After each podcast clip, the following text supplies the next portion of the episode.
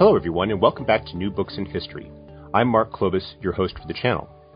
Today we'll be talking with Patricia McCarthy, the author of Life in the Country House in Georgian Ireland.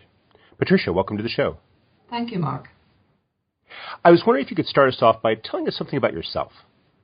Well, um, I was kind of late coming to all of this, Mark, to be honest. Um, some years ago, when my children were just that little bit older and were at school, um, I decided I'd do a two year diploma course in the history of European painting, uh, which was something in which I was greatly interested. Um, during in the course of, of doing that, uh, we had study trips to Rome and to Florence, both of which were just absolutely wonderful, seeing all the pictures that we had studied and even seeing some architecture. Then I decided to kind of take it further and do a Bachelor of Arts degree in um, Trinity College, Dublin, in the Department of Art and Architectural History. Now, this was interesting because architectural history was part of the curriculum, so you had to do it. In the course of the four years then that I was there, I actually discovered that it was architecture that I I really wanted to uh, to, to, major in. Um, probably because of the really brilliant teacher that I had there. But then again, you know, looking around Dublin and going through this course with him, um, talking about Dublin as a Georgian city with loads of 18th century public buildings and squares and terraces of Georgian houses, um, as well as a great number of country houses built in the 18th century. What, all of that to me was really, really compelling. So after getting uh, that primary degree, and uh, in the meantime, I had written a book on the building of the King's Inns in Dublin, um, the King's Inns being Ireland's oldest legal institution and, and also oldest school of law. Um, I decided that I really enjoyed research so much that I'd just go on and do a PhD, a doctorate. And I had no particular plan uh, with regard to do I want to teach in a university? Do I want to teach at all? There was nothing like that. It was just, I felt I'm just going to see how far I can go with all of this. So my supervisor for the PhD was the, the teacher that I, I mentioned earlier. And it was he who suggested investigating how rooms got their names and what people did in different rooms in houses in the 18th century. So I, I, I was sort of between two minds about that. I, I wasn't quite sure whether I re- it really appealed to me. But I thought, well, look, I'll have a go. I'll do a bit of research, see what I come up with. And uh, so I embarked on the PhD on that very subject, and I got a huge amount of help from lots and lots of people. Terrific encouragement, particularly from the Knight of Glin, who himself was the owner of a beautiful castle in uh, in Limerick, and who kept on saying to me, you know, get the thesis done, Patricia, and then get down and do the book. And I really, when I was doing the thesis, I wasn't thinking in terms of a book at all, but that's what it was, and that's what the book is about. It's a version of the PhD. Happily, I must say, rapidly, um, because the very idea of reading a PhD is just horrific. Um, because with a PhD, as you know, you throw in, it's like show off time, and you throw in everything that you know about it. So I just went through the whole PhD, put it into language which was more accessible and expressions that were more accessible to an average reader. Um, bearing in mind that this was I was writing architectural history as well, and so that um, people from academic backgrounds would be would be reading it. Um, but anyway, that's that. So that's what the book is. It's a result of that. And when I finished it, I sort of said to my supervisor, "Okay, so what are we going to do now?" So he said, "Right, we're going to send it to Yale." But you must be joking. And, uh, so he said, no, not at all. He said, we'll, we'll, we'll send it to Yale. He said, I think it should be quite good uh, for them. So we sent it to Yale, and then I was ages and ages waiting. And eventually they came back to me and said, yes, we'd like to go ahead and we'd like to publish your book. So that's how it all came about. All just chance and just wonderful stuff. One of the things I should uh, mention that uh, really distinguishes this book from the uh, typical dissertation, in addition to the fact you know that it's very clearly written, is also the fact that it's uh, gorgeously illustrated.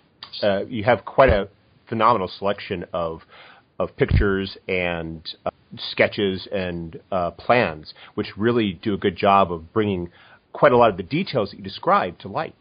I think so, and and I really do thank Yale very much for that because, as you can imagine, uh, you know when you're using uh, material like uh, architectural plans which are over 200 years old, the print on them, and I needed annotated plans. So I needed to see where is the saloon, where is the kitchen, where is the dining room.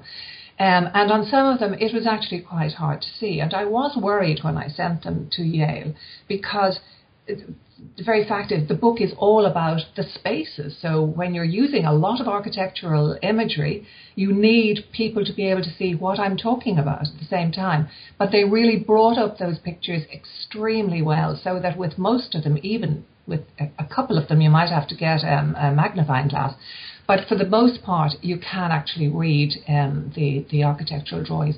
So I'm very grateful for that. Also, they did a super job in the design of the book. I was so pleased with that. It's what a lot of people have mentioned about it. Um, and also the color reproductions. The, yeah, the pictures are really good, but then, you know, we really do have some really nice country houses here in Ireland which have wonderful interiors.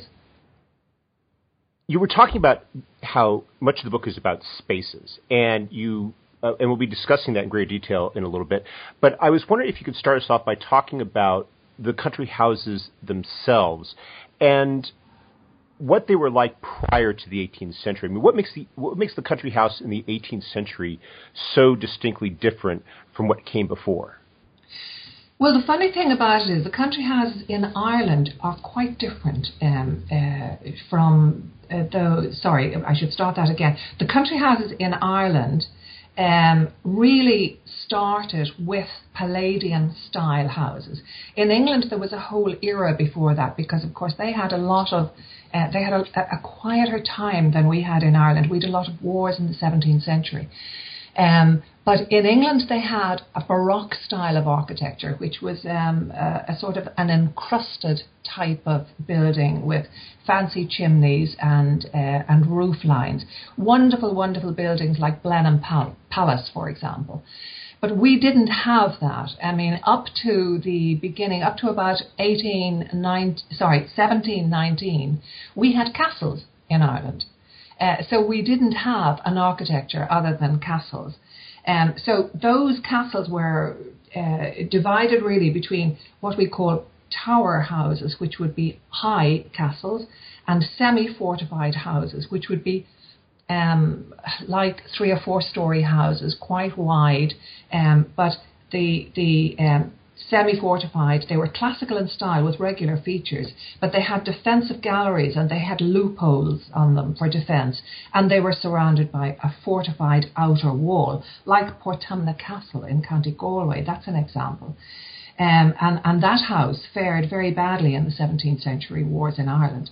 The other ones, the castles, which became, or which were tower houses, where when people um, built a house attached to the tower house. it would probably be lower than the tower house, but it could be around about the same size. So it meant that they were, it was like hedging your bets. If there was going to be an attack, you could leave your more modern house, which is right beside, right attached to your castle, and then hop into the castle until the danger was past. So, in the 18th century, the country house doesn't so much evolve the way it does in England as much as it does undergo almost an evolutionary leap. Absolutely, absolutely. I mean, Palladianism was really the first style of architecture that we had, um, it, it, it, you know, from the beginning of the 18th century, from about 1897. Sorry, I'm getting, I keep on saying 18 for the 18th century, but it's 17. Um, about 1719, when Castletown House was started and uh, Palladian. I don't know whether you want me to just to say a little bit about Palladianism, Mark. Please do. Well, yeah, what exactly yeah. is Palladianism, and, and, and from where did it come? Sure. Yeah. Well, Palladianism is a style of architecture um, which came from the, the 16th century Italian architect, architect called Andrea Palladio, um, and what his architecture uh, was really governed by the principles of classical antiquity. Um, and that would be as known from surviving buildings and from the writings of the first century BC theorist, uh, Vitruvius. So he was kind of the first architect. He looked around, he saw the sort of buildings, and he talked about the buildings, and he talked about um, symmetry and proportion. And so this was taken up in the 16th century by Andrea Palladio, who built a lot of houses near Venice, um, villas, villas for people who are living in Venice and wanted to relax and get out of Venice during the summer when the canals and the, the water can be quite um, smelly, and they wanted to go and relax in the in the countryside. So he built a style of houses at that stage, um, architecture which was noted really for its uh, its clarity, its order, symmetry, proportion, all of those, but much plainer than we would uh, think in when you think in terms of the Baroque, an awful lot plainer than that, and very regular. So that dominated house building in Ireland uh, from the beginning of the 18th century, and Palladianism was introduced to England, first of all, by Lord Burlington, who then built his own house called Chiswick House uh, in London, which is very much uh, in the style of a Palladian house. Um, Edward, Sir Edward Lovett Pearce, then, who was an Irish architect, um, he did his grand tour. He went to Italy uh, and to France and studied Palladio's works. And then he came back to Ireland and brought it with them. So Irish Palladianism really was a toned down version of English practice. For example, we didn't have in, in Irish Palladianism one one of the uh, one of the uh, things that they have in in in in, um, in Palladianism in certainly in the Veneto um, and also in England were uh, porticos. Um, you have them also in the United States in the White House and all of that. So uh, porticos were found to be too expensive for Irish people. So we don't have quite the same as the wonderful huge houses, huge Palladian houses that they have in England. We have a toned down version, a slightly smaller version of these uh, of, of this English practice. Uh, but we do have details such as tripartite doorways with a pediment over them, Venetian windows and semicircular Diocletian windows. But um, Edward Lovett Pearce and his successor, who was called Richard Castle, really favoured Palladio's plan of a central block. So the house was a central block, joined then by straight or curved arcades or colonnades. Uh, which sort of came um, around from, from the main block of the house, curved around, and ended or terminated in pavilions, such as those at Mount Vernon in, in, uh, in Virginia. So the style really suited and was really taken to heart by the Irish nobility and gentry. And it lasted even into the beginning of the 19th century. But it wasn't confined to big houses. When I say big houses, well, it's all relative when you think in terms of British houses. But it wasn't confined to big Irish houses. Um, screen walls could be substituted in smaller houses for the arcades because arcades or colonnades would be very expensive to, to build. Um, houses like Castletown here in County Kildare and Russborough in County Wicklow would both have um, these. But you know, if if um, somebody else was building hadn't the, the money to do so, they just have screen walls coming from the main block of the house down to the um, uh, to the um, pavilions, and, and that looked absolutely fine. You could decorate your wall. But an important difference in Irish practice was something that is quite interesting. The pavilions were used, or one of the pavilions was used as stables. Now, that was the whole idea where Palladio was concerned. In the Veneto and in, in the villas that he designed, one of the uh, pavilions was always used as stables. Now, when that style translated itself to England, they didn't use them as stables, or certainly not often. They used them for extra accommodation. So you might have a library in an English pavilion, or you might have a billiard room or something like that. But in Ireland, they were never. The, one pavilion was always used as a stable building and the other pavilion would be used for the uh, for the kitchen and services.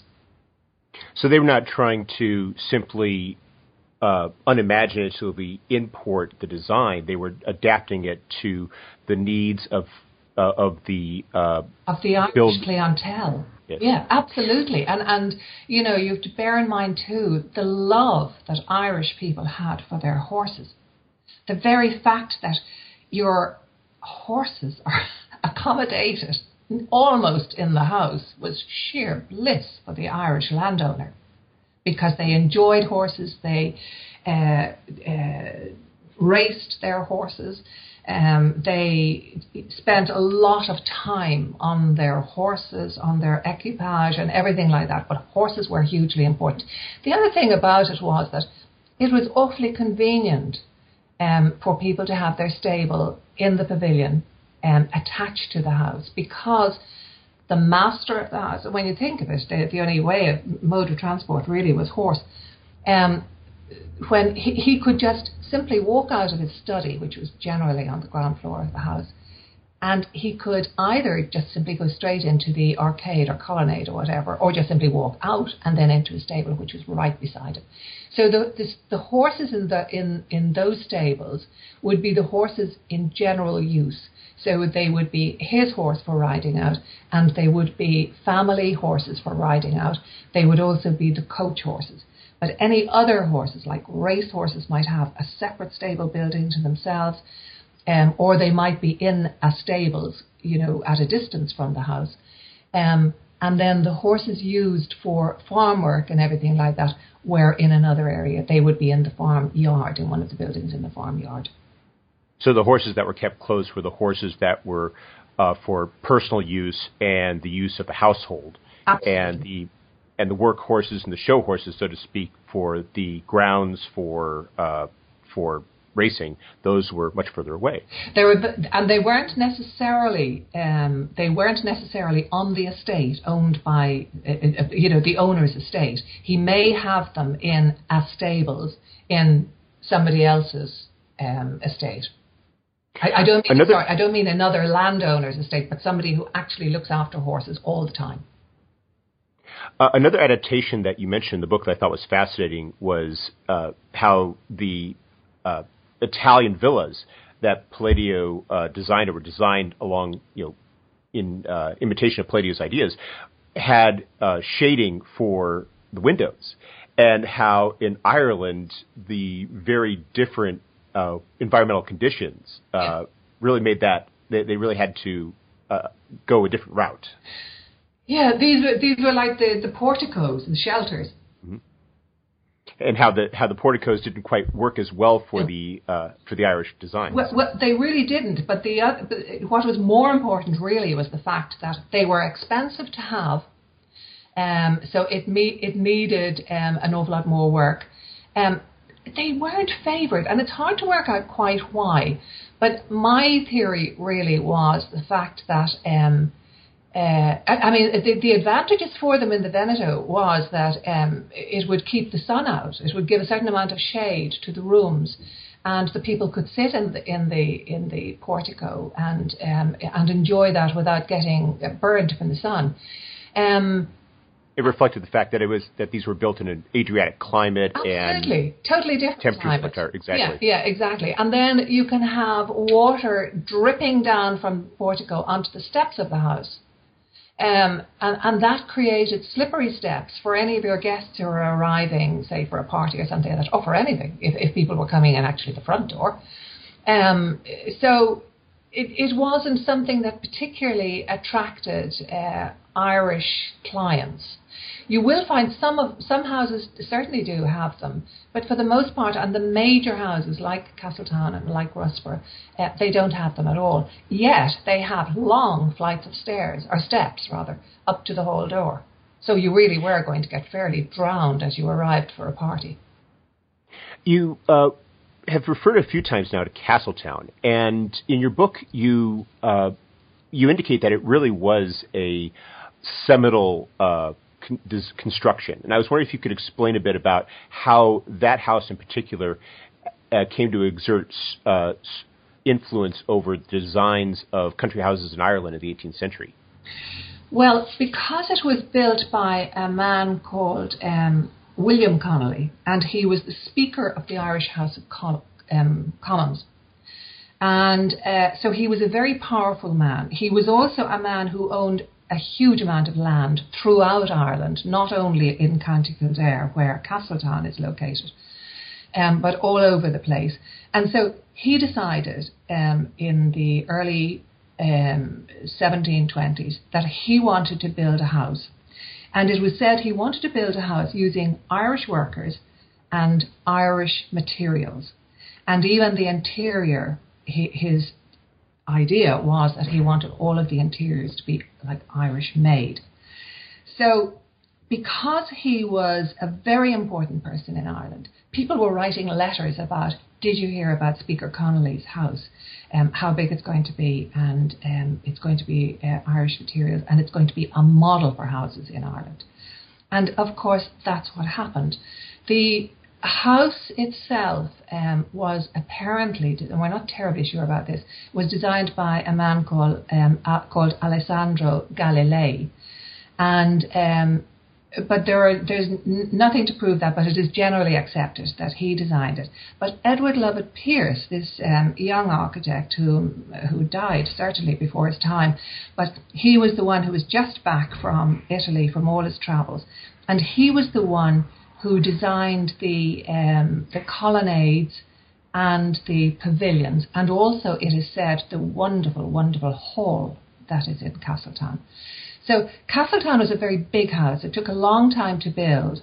And uh, we don't know, you know, there aren't any records, building records or anything like that, which is such a shame. But it took took a long time to build, but everybody was waiting to see what was what was going to be the end result.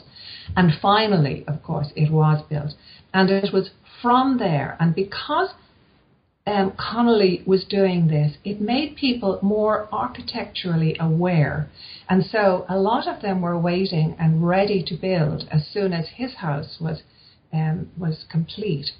And um, they wanted to see and then copy these new ideas that he had. So it was the Palladian plan, and that was the first of the Palladian houses in Ireland. It is also the biggest of the Palladian houses. But it was it was very, very plain. It, it, it, took a long time to be finished. It wasn't really until Lady Louisa Conolly and her husband Tom Conolly, who was the, um, I think he was a grand nephew of Speaker Conolly, he eventually inherited the house and moved in.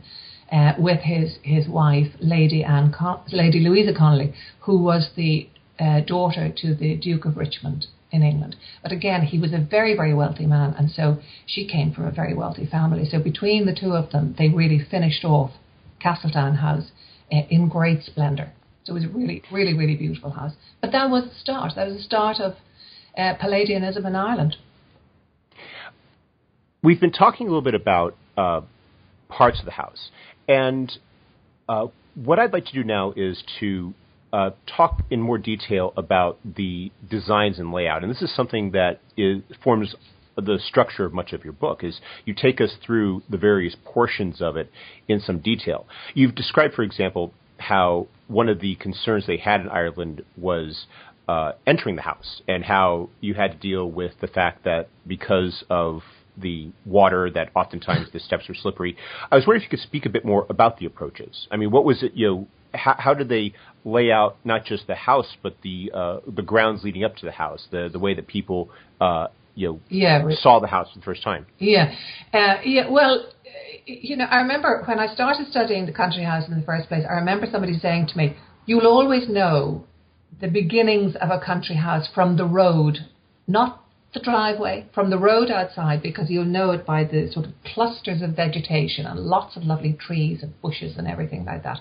And of course, the high stone walls which were built around them. Um, so the whole thing was almost like a theatrical experience because um, you, first of all, as I say, you, would you'd, you'd come to the the wall, the high wall around it, probably around about nine or ten feet high, uh, right around. Then you'd come to the entrance gateway, which could be in the form of a triumphal arch. Um, it, it would always have um, uh, a lodge a gate lodge for people to open the gate and, and then shut it after you.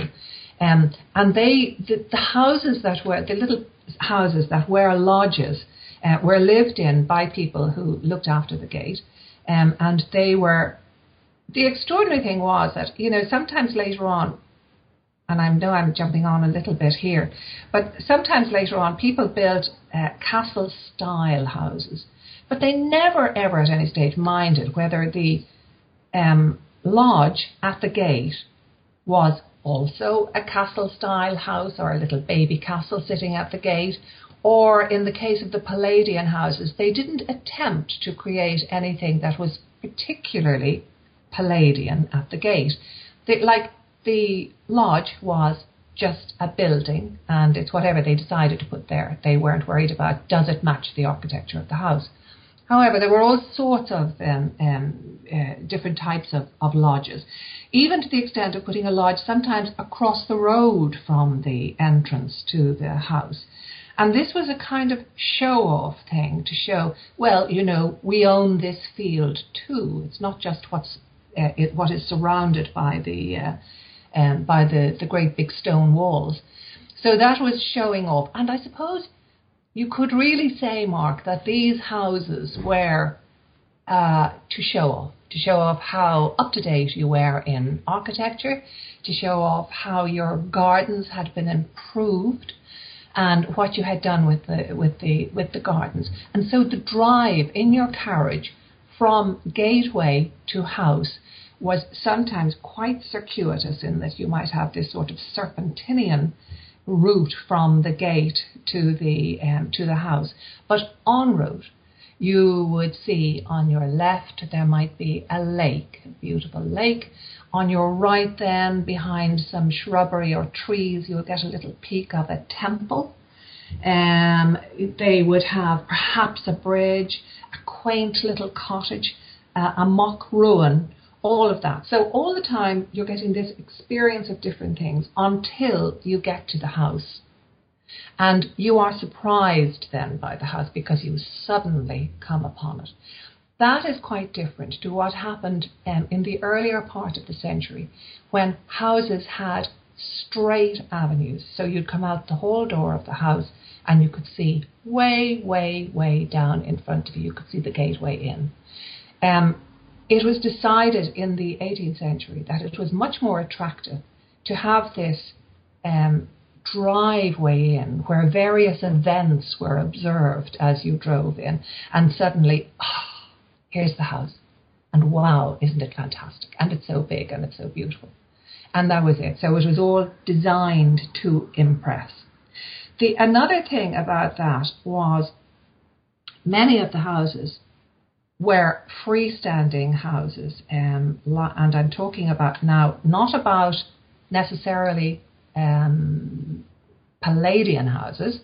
I'm talking about houses which, of course, were also being built at the same time, not Palladian, but very regular. It had Palladian features in that it was it was all very very regular, very um, proportion, symmetry, order, clarity, and all the rest of it. But they could be square blocks sitting on the top of, you know, a slight incline. And with these houses, like Lissadell, like Bellamont, no sign of a servant, no sign of servants' quarters, no sign of a wing for servants or anything like that. The house house sat like a piece of sculpture on the top of this um, little hill, and uh, no sign of anything. But then they had underground tunnels and so that was a whole other way of keeping eyesores, like servants, uh, out of the way. and all of the uh, work that was going on in the uh, in the estate was all done um, at a distance from the house, behind yet more clusters of trees, where the, the uh, farmyard and all of the workings of the country house were contained. But these houses were just simply standing on their own. Very, very beautiful, but it was another style. However, just to go back to um, the Palladian house, um, so you arrive at the door, um, then you, you get out of your carriage uh, one thing that, that sort of struck me was what happens if it really is teeming rain or snow and you're looking at it and you're saying, oh my God, my guests are going to arrive and they have to walk up there, their hairstyles will be ruined, their clothes will be dragging in the, in the wet and everything like that. So I actually believe that there was certainly a back door that in a case like that, a person, now it would be the, the last resort because you really don't want your guests when you've sort of set yourself up for some sort of a party or anything like that, you don't want them coming in the back way. But in a case of necessity, very possibly they did go in the back way. But um, you know, the having a porch or having a portico, from that point of view, you know, there were advantages to that too, because at least you could kind of settle yourself at the top of the steps and brush off the rain or the snow or whatever it was and gather yourself together before being admitted into the house. But we didn't have that. So obviously, use of umbrellas and umbrellas were around at that time.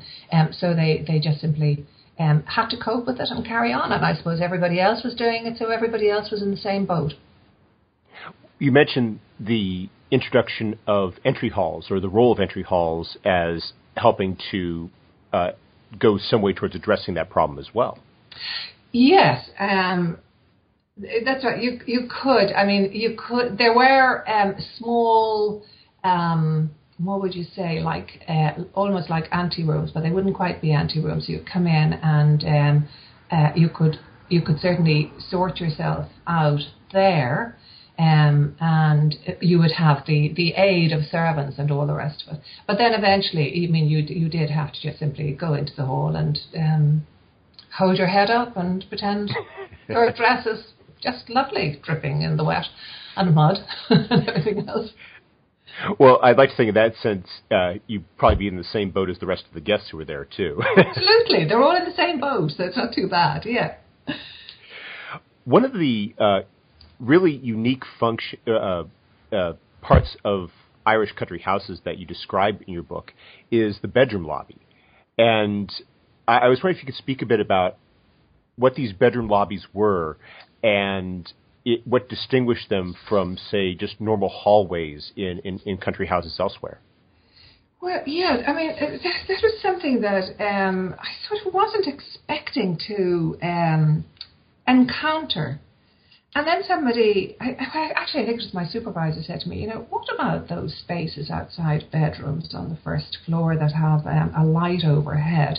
Why are they so big? What do people do in them? See if you can find out. Well, I never actually did find out what they were, but they're spaces. They're, these would be, they're not quite a landing, but they're very like a landing. I don't know if that's what you call that in America, but um, you know, you get up to, to the first floor and you arrive in a place where you see all the doors of perhaps the bedrooms or other rooms round about. But this space is when you get up to there, you might go through um, a couple of columns and you're into a space. And right enough, you can see all of the doorways uh, around you into different rooms, bedrooms or whatever, dressing rooms, etc. Um, but when you look up, um, there might be another floor on top of you, but there's like a hole in that floor. Um, and so the people on that floor, they can look down into this lobby, this bedroom lobby. But right up at the very top in the roof is um, a glass dome. So that throws light right down onto that area where the bedroom lobby is, but also gives light to the story above. Now, in a house like Castle Coole, they have an absolutely huge bedroom lobby.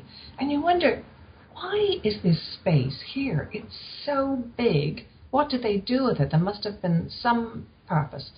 Well, to be honest, I really never got to the to the very bottom of that. You could decorate it. You could put people even put heaters into it, and you're not sure if that's to heat that particular floor or if it's to um, have heat go up to the higher bedroom floor as well.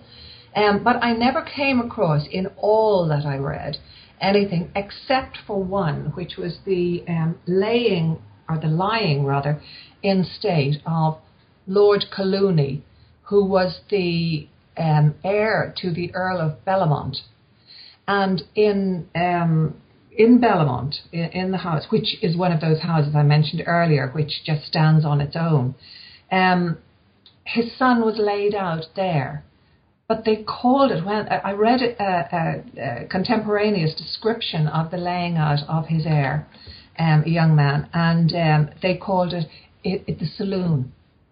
So that's the only time I came across it. It was an ideal place for him to be laid out, I suppose, really, because there was light shining in from the top and people could simply walk around however his body was laid out um, or in the coffin or whatever.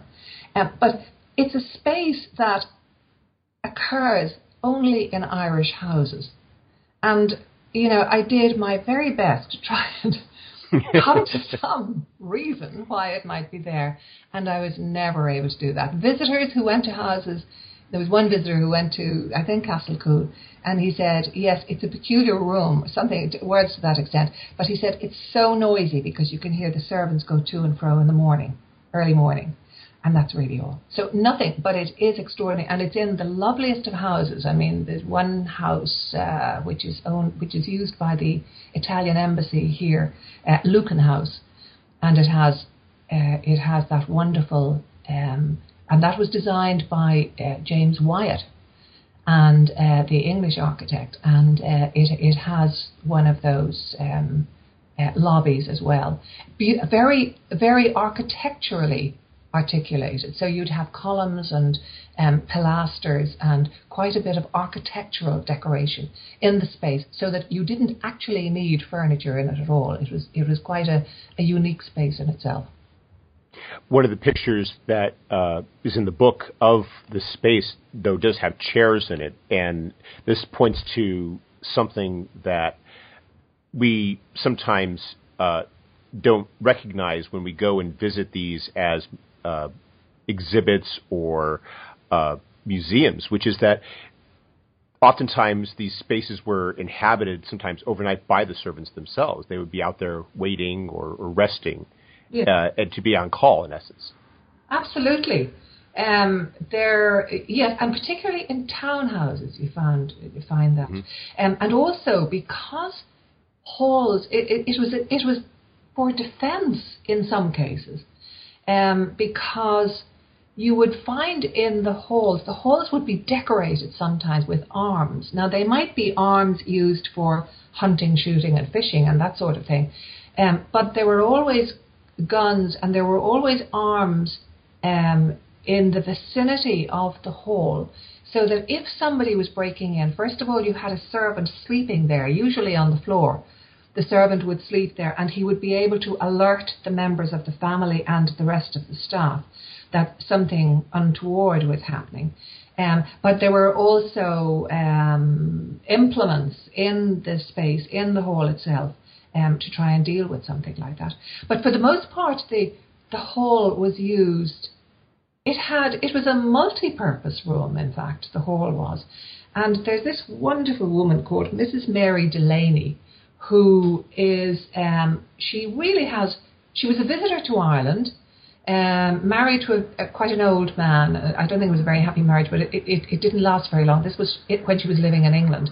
From, she's from a noble family, but she met while she was over here the Dean of Down, Down being a county in the north of Ireland. And she met uh, Dean Delany, and uh, married him much later and came to live in Ireland. But she was a fantastic letter writer. And so huge chunks of information about the 18th century emanate from Mary Delany's letters, which were all published um, to her sister and to various people, which give a huge amount of social detail, um, which I'm sure, Mark, you've read the book, and I'm sure you would see Mrs. Delaney pops up everywhere. Yes, and, she does. yeah, so she, I mean, she is just absolutely fantastic. But I was going to say something else there now, which has just gone out of my head. She was, um, yeah, what the heck was I going to say? Sorry, what was the question you asked me? Uh, I was I was talking a bit about uh, the servants and how they were outside the rooms, and you started talking about the not just. That's right. Go ahead. Yeah, yeah, yeah. Sorry about that. Um, yeah, she she would describe house parties when she'd go and visit friends, uh, and they'd have their house parties in the, the the party generally would be in the hall because usually it was a large space And usually there wasn't a huge amount of furniture in it. And if there was, it could all be moved out and it could be put into other rooms while people danced, played games, uh, they had musicians in, they would have sing songs, they did everything. And then to eat, they would go to other rooms in the house and eat, and then come back in to dance more. So she was she was a great person for talking about what people did in halls. Um, she said also, oh, she was just she, she in her own hall in um, her house in Delville, uh, which is just outside Dublin. It's not there anymore. But um, she used to have a harper somebody playing a harp or somebody playing the fiddle, the violin for her while she worked.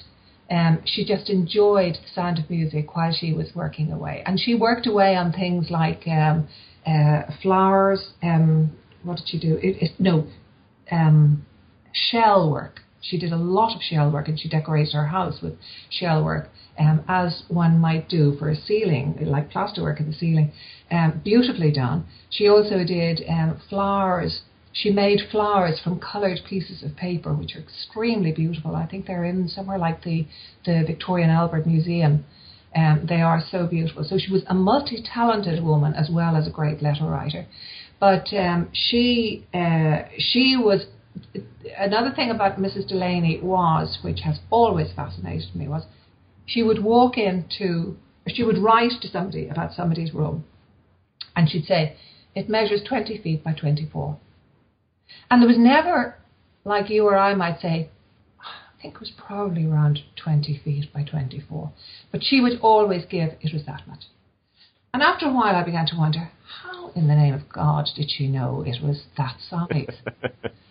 and what did she do? And I brought this up. I was giving uh, a talk um, recently, and I brought up, I said, how did she do it? You know, and somebody said to me afterwards, by the way, I just wanted to let you know, she brought a measuring tape around with her.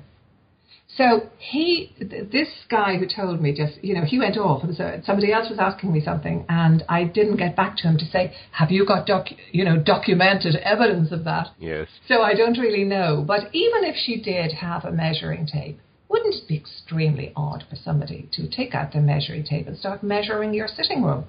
Mm-hmm. You know, so I really don't know how she did it, unless it was something that people said, like, I, I want you to see my, my sitting room, my, my drawing room.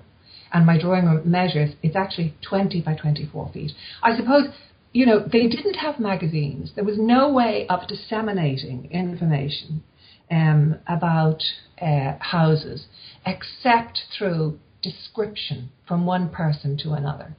Um, you know, you didn't have photography, um, and people desperately wanted to get news of any new improvements or their new house or anything like that they had made.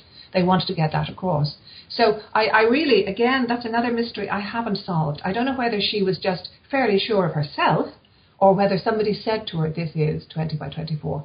Um, or did she actually, you know, measure it with her feet or whatever. But she was very, very definite about about giving um, uh, giving descriptions and giving a- actual measurements of of um, of of halls and and not only of halls of other buildings as well, other parts of the building rather. And then it was the hall was also used um, uh, in I think it was in 1770. Um, the Lord Ely um, entertained his tenants at Christmas time in the hall. And the hall was usually painted in what they call a buff colour, a sort of a beigey colour. Uh, first of all, it was a cheap paint, but also because the hall was used all the time, and so it would have to be painted more frequently over a period of time. So this kind of buff colour um, was quite suitable um, for uh, a hall. But anyway, Lord Ely entertained his tenants at Christmas time. and There were 120 of them. He was he was a very sort of a flash guy. He liked spending a lot of money, and it was very nice that he entertained his uh, 120 tenants. And altogether, they drank 19 gallons of rum, six gallons of whiskey, and two barrels of ale. All Must have been some party. A great party. Yeah. and then there in in Barbavilla, I mean, this is just some odd pieces about halls. In Barbavilla, then there was a trap door in the floor, so when people um, wanted wine or something like that, this trapdoor just opened and up he came, the waiter or the, the footman or whatever came with more wine from the cellar downstairs. So you mentioned that was a novelty because the uh, correspondent remarked upon it. It was not the kind of thing you typically saw in these houses. no, no. I mean, somebody said, "Oh my God, did you look at that? You nearly die with fright." so, yes, so the guests were definitely surprised with that. But that, I now I do remember reading somebody who was talking about 18th century houses and said, you know, that that was not completely unusual, but there were I only came across two mentions of uh, of the trapdoor in the floor. Great fun.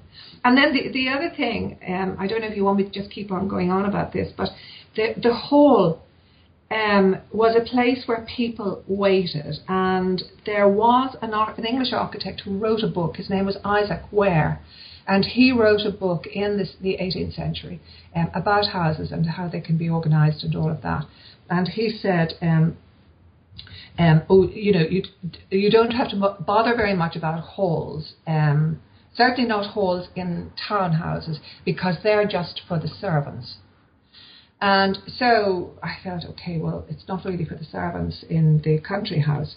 Uh, he meant, I think, um, that people came with their sedan chairs. This would be in the city, uh, and to to the townhouse, and they would park their sedan chairs in the hall, and the servants would look after them. So there would be a lot of sedan chairs in the halls and a lot of servants. So that's why it didn't matter there. In the country, it would be um, it, it would really be a bit different um, because uh, but there would have to be servants in the hall because if anybody came to the door, the servant has to be there to open the door immediately. Um, but people came to the house on business in the country house. And they might have come distances, and uh, they would come to talk business. It might be estate business, it might be um, the local town, which would be owned by the owner of the house. Um, it could be any sort of thing. It could be hairdressers. It could be um, people selling clothes to them or fitting them for clothes, and they'd have to wait in the hall. And the furniture in the hall um, was like the chairs in the hall were hard uh, wooden chairs, uncomfortable really, but uh, they there was a purpose in the fact that they were uncomfortable, and that was because if you had people coming um, to like people like that, uh, tradespeople as they would call them. Um, first of all, there was a pecking order as to where they would be asked to wait. If they were important tradespeople, they might be put into um, an ante room or into the library to wait.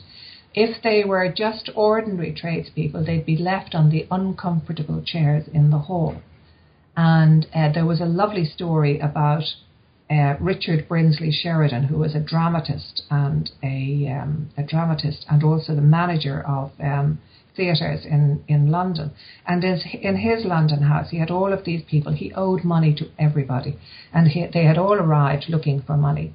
And um, he uh, and they were in different parts of the house. So when they heard the door upstairs closing or opening and closing, and he came out, they all, of course, came into the hall and assembled there. And then the, the, the guy, the person who was writing about this said, um, everybody stood up when he came down, and he came down the stairs looking utterly, utterly dapper, handsome, gorgeous, full of himself, and everything like that. And he just said, Good morning, gentlemen, and it kind of left at that. Still continued all the way down the stairs and out the hall door. And they all stood just looking after him. They were so taken with his appearance and his general demeanour that they never actually got around to saying, um, Excuse me, Mr. Sheridan, but you actually owe me money. so it was, it was funny. That's one of the things about a hall. One of the things that that anecdote actually brings to mind is the differentiation that you talk about in your book between the public rooms, your your ante rooms, your your your your uh, your formal dining areas on the one hand, and then the family spaces, and how they were very distinctly separate. And I was wondering if you could speak a bit, uh, because we've been talking up until now primarily about the public areas, yeah. if you could speak a bit more about the family spaces and, and how what differentiated them and, and how they were different from each other. Um, there was always, when people go to the country house, there, there was always a, a sort of a, I think they call it a green baize door behind which you would never go. So it would be indicated possibly by architecture, where you might have two um, opposite, we'd say, pilasters um, and a door firmly closed, and you would assume that that would be the very private side of the house. So nobody attempted to go in there. Um, so you'd have the public side and then the private side. Now, the private side could be fairly ordinary because most people would spend a lot of money on the public side of the house because they wanted to show off what they had. So they'd have their pictures and they'd have all sorts of things, wonderful staircases, etc. But in the private rooms, the family spaces, um, they would have their bedrooms, um, bedrooms, dressing rooms, perhaps a closet or two. Um, usually, the library, uh, no, not usually, very often, the library would also be um, a private room for the family. Um, and the, the, library was an interesting space in that um, it evolved from uh, very few people having books because while men might read, certainly women didn't read at the very beginning of the 18th century, or not many women uh, would have read at that point. But libraries became very important. And also, it was a status symbol um, for the family to have one. But very often, they could be situated in the private part of the house. So, um, you would have, as I say, bedrooms, dressing rooms, and perhaps a closet or two. Um, what I found interesting was looking at architectural plans. You would have a Lady Coote's room, and then you'd look around and see, well, where was Lord Coote's room? And that wasn't to be seen. And then I went, you know, to, to different architectural plans to have a look and see, you know, where where does he sleep? Um, and it was only really when I looked at a later plan, which was dated to 1822, and it was a plan of um, Ballyfin in County Laois um, a plan of, of, of Ballyfin where it, I, I eventually discovered, and I actually had kind of discovered first of all by looking at men's dressing rooms. Very often there was a smallish bed in it, and I say small like a single bed rather than a double bed, in men's dressing rooms or men's studies. And I had wondered about that. Is that where they sleep?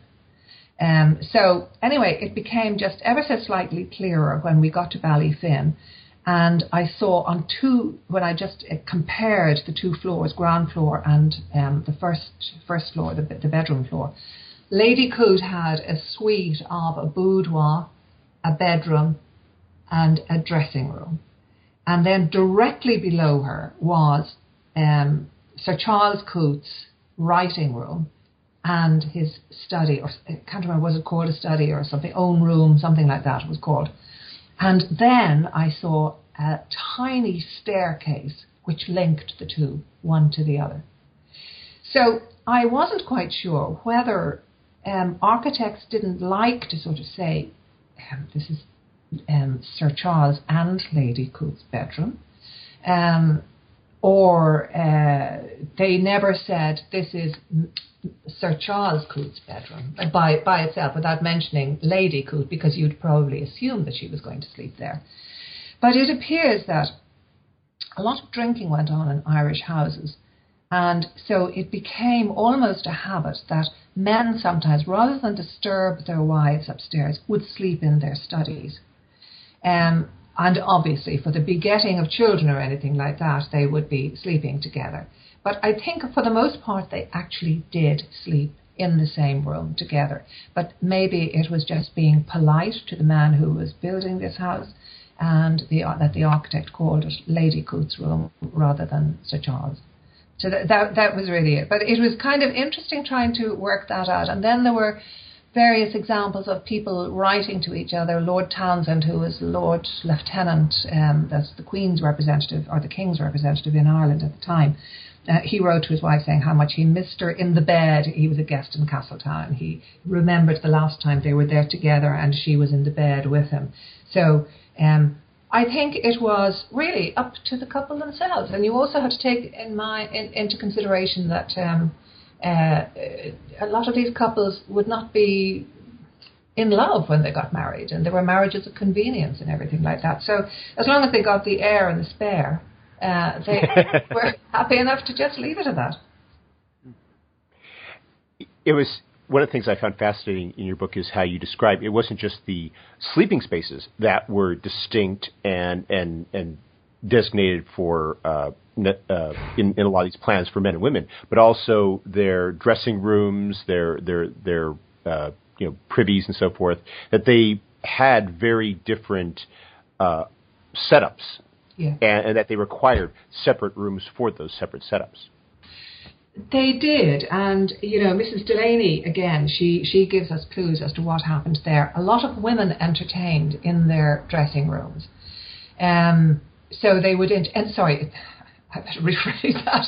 Um, a lot of women entertained their women friends in uh, in their dressing room. So they would do things like they might all paint together, or somebody might read a story and they all listen to it. So it is it's sort of a, a girly place for them to be. Um, dressing rooms were sometimes very, very tiny spaces, um, quite interesting. Even in Russborough, very, very small space. So sometimes ladies were asked to take off their hoops before going into the dressing room, so they, they would all fit. Um, but uh, yes, it was. They were private spaces, and they were private uh, it was known, society knew they were private spaces, and you simply did not go into a lady's dressing room or, or, a lady's uh, closet or her boudoir without being invited in. And that even went where, like, husbands would even say, May I come in? Uh, and that. So It was a very, very private space for a woman where she had all of the things that she was particularly interested in, where she could uh, meditate, she could read, she could write letters, she could escape from things. Like, there was.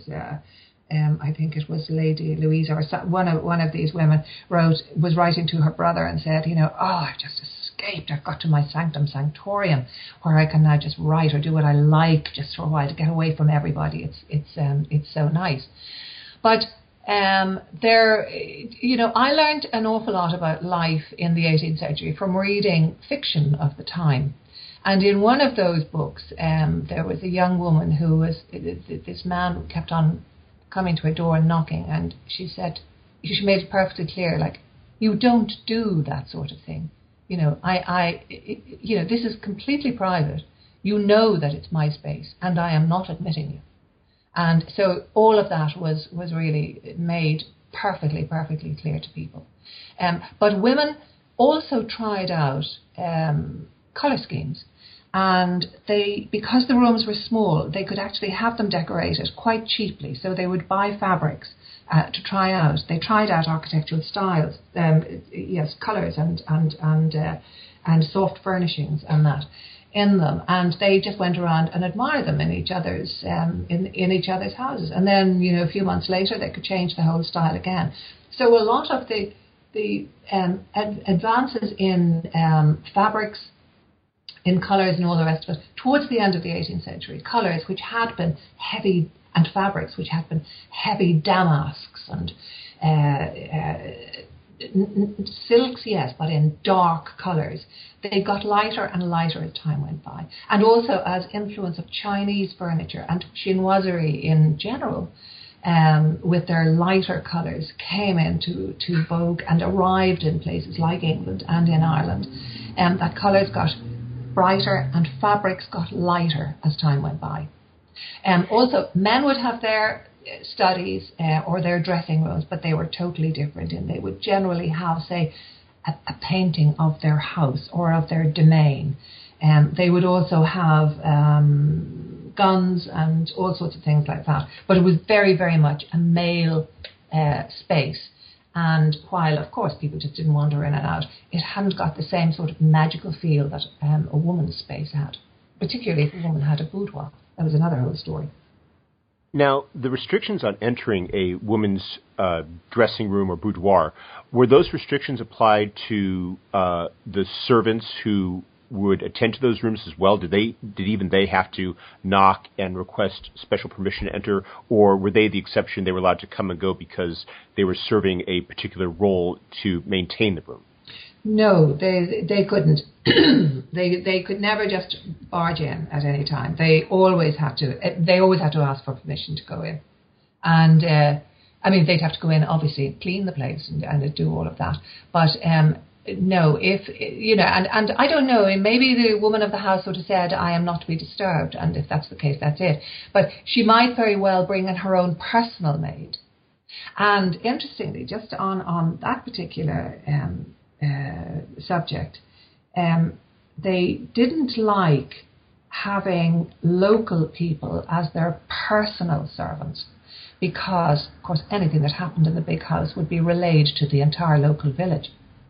So they preferred um, landowners and owners of houses who were, of course, mostly um, Protestant because the Catholics had lost all of their land. They, it had been taken from them um, by by settlers and by um, soldiers in the wars and all the rest of it, who had become, you know, quite Irish at this stage.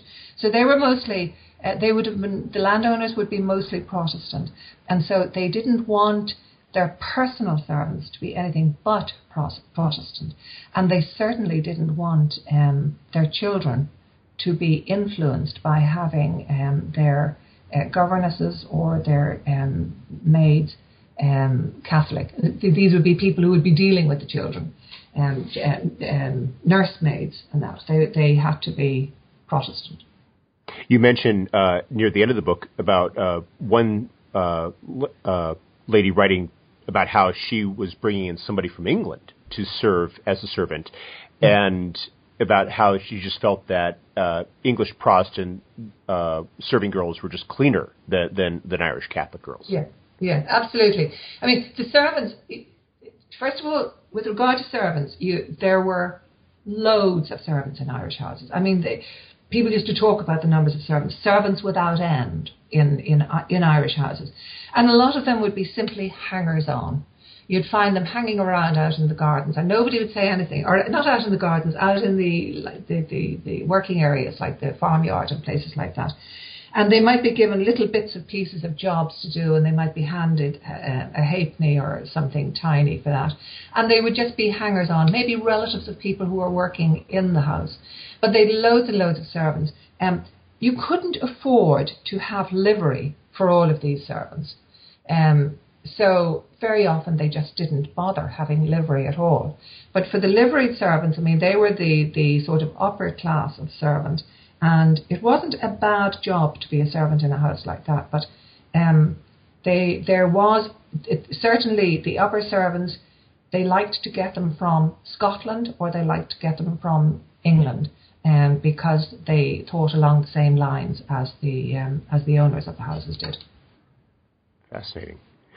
Well, we've taken up a lot of your time, but before we go, I was wondering if you could tell us what you're working on now. Well, now um, I thought I'd just have a lovely rest, but um, it doesn't work out like that. Um, I, am very happy to say that the uh, the the book has been getting very good reviews, and so I've been um, getting quite a, a number of speaking engagements and um, uh, I think I'm actually doing a, a, a, speaking tour in the states uh, in the in the new year, uh, which is absolutely lovely. So that's one thing. Um, I'm also doing some work on Dublin Castle, which is where the Lord's Lieutenant or Lieutenant um, lived, um, you know, up to the time we became independent.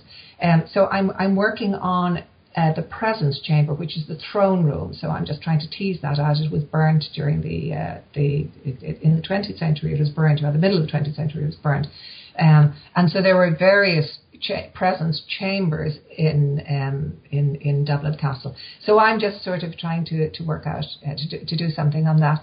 And the other thing that I'm working on, well, I haven't spent a lot of time, but um, I did when I was waiting to hear from Yale. I spent quite a bit of time working on a project to do with wine, not drinking, not uh, not uh, wine as a drink.